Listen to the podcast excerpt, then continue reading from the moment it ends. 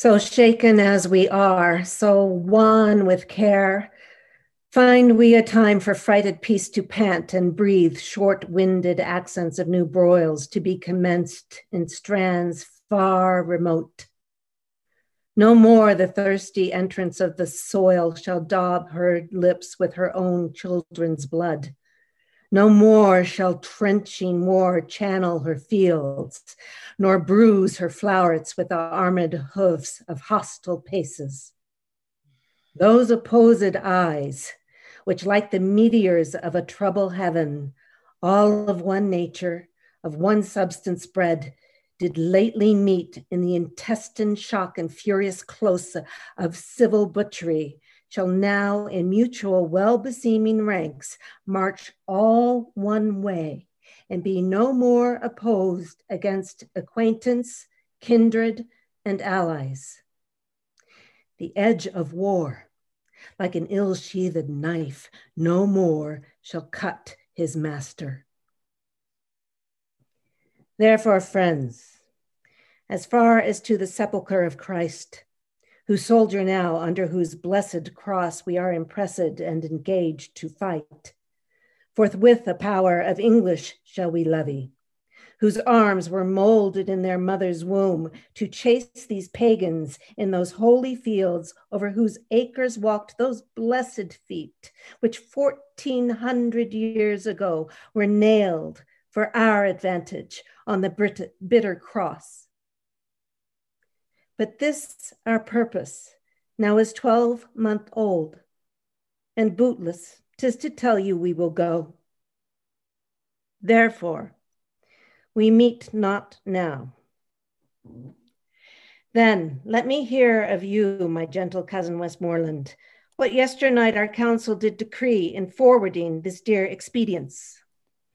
My liege, this haste was hot in question and many limits of the charge set down but yesternight, when all athwart there came a post from Wales, loaden with heavy news, whose worst was that the noble Mortimer, leading the men of Herefordshire to fight against the irregular and wild Glendower, was by the rude hands of that Welshman taken, a thousand of his people butchered, and upon whose dead corpse there was such misuse, such beastly, shameless transformation by those Welsh women done as may not be without much shame retold or spoken of. It seems then that the tidings of this broil break off our business for the Holy Land. This matched with other did, my gracious lord. Far more uneven and unwelcome news came from the north, and thus it did import. On Holyrood Day, the gallant Hotspur there, young Harry Percy, and brave Archibald, that ever valiant and approved Scot, at Holmedon met, where they did spend a sad and bloody hour, as by discharge of their artillery and shape of likelihood the news was told, for he that brought them in the very heat and pride of their contention did take horse, uncertain of the issue either way. Here is a dear, true, industrious friend, Sir Walter Blunt, new lighted from his horse, stained with the variation of each soil betwixt that Holmedon and this seat of ours. And he hath brought us smooth and welcome news. The Earl of Douglas is discomfited 10,000 bold Scots, two and twenty knights, balked in their own blood, did Sir Walter see on Holmedon's plain.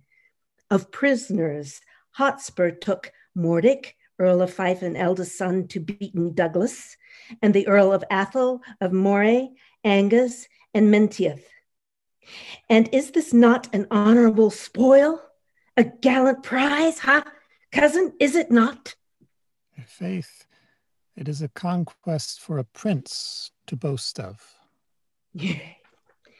There thou makest me sad, and makest me sin and envy that my lord Northumberland should be the father to so blessed a son, a son who is the theme of honor's tongue, amongst a grove, the very straightest plant, who is sweet fortune's minion and her pride.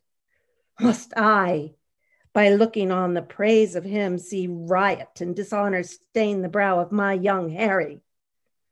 Oh, that it could be proved that some night tripping fairy had exchanged in cradle clothes our children where they lay, and called mine Percy his Plantagenet. Then would I have his Harry, and he mine. But let him from my thoughts. What think you, cuz, of this young Percy's pride? The prisoners which he in this adventure hath surprised to his own use he keeps, and sends me word I shall have none but Mordake, Earl of Fife. This is his uncle's teaching. This is Worcester, malevolent to you in all aspects, which makes him prune himself and bristle up the crest of youth against your dignity. But I have sent for him to answer this. And for this cause, a while, we must neglect our holy purpose to Jerusalem. Cousin, on Wednesday next, our council we will hold at Windsor. So inform the lords. But come yourself with speed to us again, for more is to be said and to be done than out of anger can be uttered. I will, my liege.